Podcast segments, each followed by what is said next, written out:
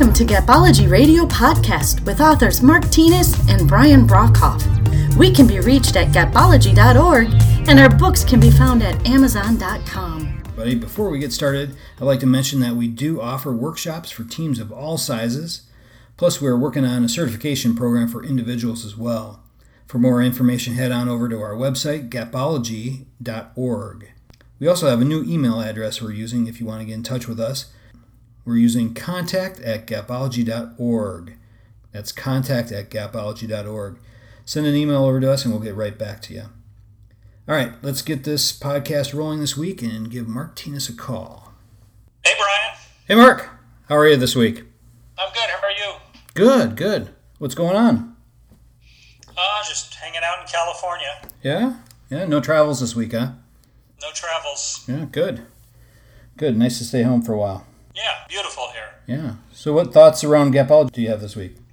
Well, I think we need to cover the action gap. Yeah, we probably should.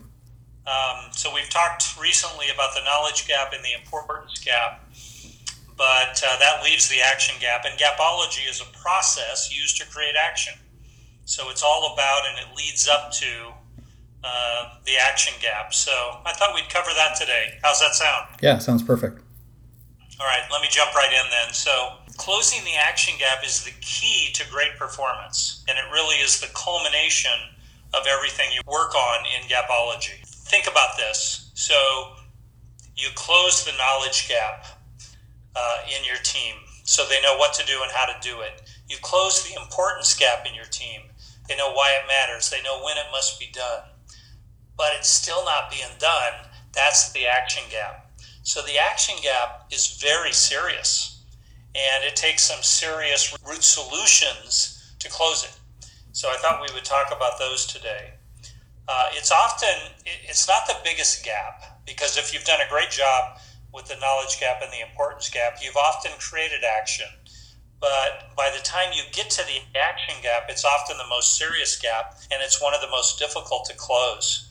It may mean that you have serious behavioral issues on the team. It may mean that you have leadership issues in yourself or with other leaders. So it takes some work to get it closed when you get to that point. So there's three root solutions that we identify in the book Gapology to close the action gap. And those are accountability, commitment, and culture. So I'm going to briefly touch on those three and talk about how to create those. How's that sound, Brian? Yeah, sounds good. So accountability really starts with the leader. And we talked about in the importance gap that the leader has to set clear expectations and then follow up. That's a missing art today. We see more and more examples where even if clear expectations are set, the leader doesn't follow up. Follow up is so key. So don't forget that piece. The other piece we see often as a gap here under accountability is keeping score. Metrics matter. Metrics predict and show behavior. So if you're scoring your team effectively, you know if they're taking action. It's right in front of you. So don't assume that the metrics lie. They generally don't. They generally tell quite a story. And the metrics, the numbers, do tell whether action's being taken. The other big piece here is when you've got to the point where you've closed the knowledge gap and importance gaps with your teams, you have transferred ownership to the team to take action. So it is up to them now. And that's why one of the root solutions is accountability. This is real. Let's do this. Let's get it done. We've got all the tools we need to complete it. Let's just do it now. Thoughts or comments, Brian? Yeah, Mark, I think with accountability, this is kind of a tricky thing. A lot of people think accountability is writing people up, yelling and screaming, things like that would demean the employee or bring them down. And so many times that actually works against the leader. Oh, that's so true. And Often that's not what's needed. I had a boss once that created great accountability by simply asking the same three questions every week. By knowing those three questions were going to be asked, they shaped the behavior of the entire team for the entire week. He created accountability with three questions. He was predictable. He had set clear expectations. So accountability is something that great leaders know how to create and can create. If you're keeping score, you're creating accountability. If you're following up, you're creating accountability. So there's so many ways to go after this. So that's a great point, Brian. It could get to the point where you would take disciplinary action, but often it's not needed. Often it's simply basic leadership that creates accountability. The next root solution is commitment. If the leader shows great commitment, the team will generally fall in line and follow that lead and be committed. The leader's commitment matters. If the leader's very casual about results and about achieving action, the team will be as well. So often the leader's commitment, which everyone sees, by the way, it's pretty evident. Right, yeah. For any of you that think you're hiding out there, no, your team sees you. They know what matters to you. They know what doesn't matter to you. So your commitment is always on showcase. So show a high level of commitment, express a high level of commitment, and your team will have commitment. When you interview people to join the team and when you interview people to be promoted within the team, you should be looking for commitment to the things you believe in. People that are committed to the things will often be committed to the things that matter to you as well. So commitment, not only on your behalf, but as a trait in the people that you look for, that you promote, and that you bring to the team is a big deal. And commitment creates action. Thoughts on that, Brian? Yeah. I think when you set great expectations and you create accountability, the next piece to that really is commitment. They really build on top of each other. Yeah, exactly. So the last piece, and one of the biggest ones, is culture. So Gallup did a study, and they found that top performers do not like to work on teams where the team is not committed to performing. Top performers like to surround themselves with other performers, people that get the job done, people that care, people that give that extra effort.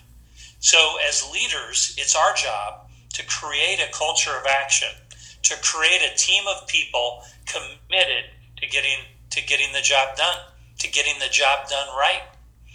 So this is all about the action gap, and great leaders have a culture of action. It's really a mindset, and it all starts again with the leader. Everything does, but it all starts with the leader. Do you as a leader have a mindset of action? And, are you predisposed to that? Do you demonstrate that in your own leadership? Creating a culture of action, if you're taking over a broken team, may simply be shifting the mindset. Brian and I could give you so many examples of underperformers, individuals that were underperforming, or teams that were underperforming, where when the leader changed, everything changed. And the underperformers on that team, you may call them C players on an ABC scale, C players became A players because of a culture of action. They suddenly were part of a team where action and performance were expected. They were part of this culture, and culture creates an energy that others gravitate to. And true underperformers will run away as quickly as possible. They don't want to be part of this culture of action. It's too much work. Yep. So the culture of action is a big deal. And it's a mindset change for some teams, a mindset change for some leaders, but it changes everything. So at the end of the day, action is created through leaders creating accountability, leaders demonstrating commitment and requiring that from their team, and leaders creating a culture of action and really energizing that culture to where everybody wants to be part of that. And that creates a top-performing team. So that's the action gap, Brian. Yeah, you know, something I was thinking about with culture here. So culture is always being created. So if you are a strong leader, if you're a winning leader, you create a culture intentionally. You create a winning culture. If you don't, culture is created without you. And oftentimes that culture isn't what you are looking for. Sometimes if you don't step up and be the leader, somebody else in the organization will. It's something that's always happening. It's fluid. You really have to have intent with everything with culture, I think. You know, as the kind of the last root solution in Gapology, I think everything that you do throughout the knowledge gap, the importance gap, the action gap, it all culminates with culture. Yeah, so true. Well said. Yeah, there's a culture everywhere, and there's a culture on every team. And again, whether you want it to be or not, there is a culture. So an underperforming team has a culture likely of underperformance. It's there. So leaders often will inherit an underperforming team, and they have to change that culture. Likely it's changed through their leadership initially, but then it's also changed by changing the culture of the individuals one at a time. But yeah, there's a culture there one way or the other, and the culture that we're looking for is a culture of action, because that culture of action creates great performance. And Gapology is all about action and all about great performance. Yeah. So. Yeah, you know, it's interesting too that, you know, we've said the knowledge gap, you know, who owns the knowledge gap? You know, we do as leaders. You know, we can't blame others if they don't know what to do and how to do it. You know, the importance gap, who owns the importance gap? We do as leaders. You know, we can't blame them if they don't know why or when something needs to be done. The action gap, you know, that you said earlier that we, you know, this is where we transfer ownership. And, you know, some of these elements, yeah, we still own creating accountability, commitment, and culture. But this is the part where, you know, we really have to step back and say, okay, now I'm empowering you to take action. And oftentimes I see where leaders they'll try to fix the action gap by retraining, or they'll try to fix the importance gap by retraining. You know, let's retrain them, let's recertify them over and over again. When in reality, if they, you know, stopped and looked at the root solutions, they would discover that oftentimes the gap isn't fixed by retraining. It's not a knowledge gap. It's an important or action gap. Yeah, very true. Yeah, I mean, I don't know of a great team where some of the players didn't have to go away. Not everybody on the team is up for greatness. It just doesn't work that way. You may be able to assemble a team of great players, but at the end of the day, you as the leader have to create a culture of action and ensure that the team that you have put out there on the field is the right team, and that they're as committed as you are, and that they, you know, take action and take the right action. So although this one is a transfer of ownership to the team, that leader still owns, you know, that accountability piece, that commitment piece, and that culture piece. And those are huge, and they won't come from anyone else. A great discussion, Brian. Thank you for the time today. We're going to shift gears next week, so look forward to talking to everybody. Yeah, thanks, Mark. Yeah, I think, you know, we went through Gapology pretty quick, and we gave everybody a good foundation. In the future podcasts, I think we'll dive a little bit deeper into these and share some other discoveries that we have as well. Okay, terrific. Thanks, Brian. All right, thanks, Mark. Have a good week. We'll talk to you soon. All right. Okay, that wraps up another podcast for this week.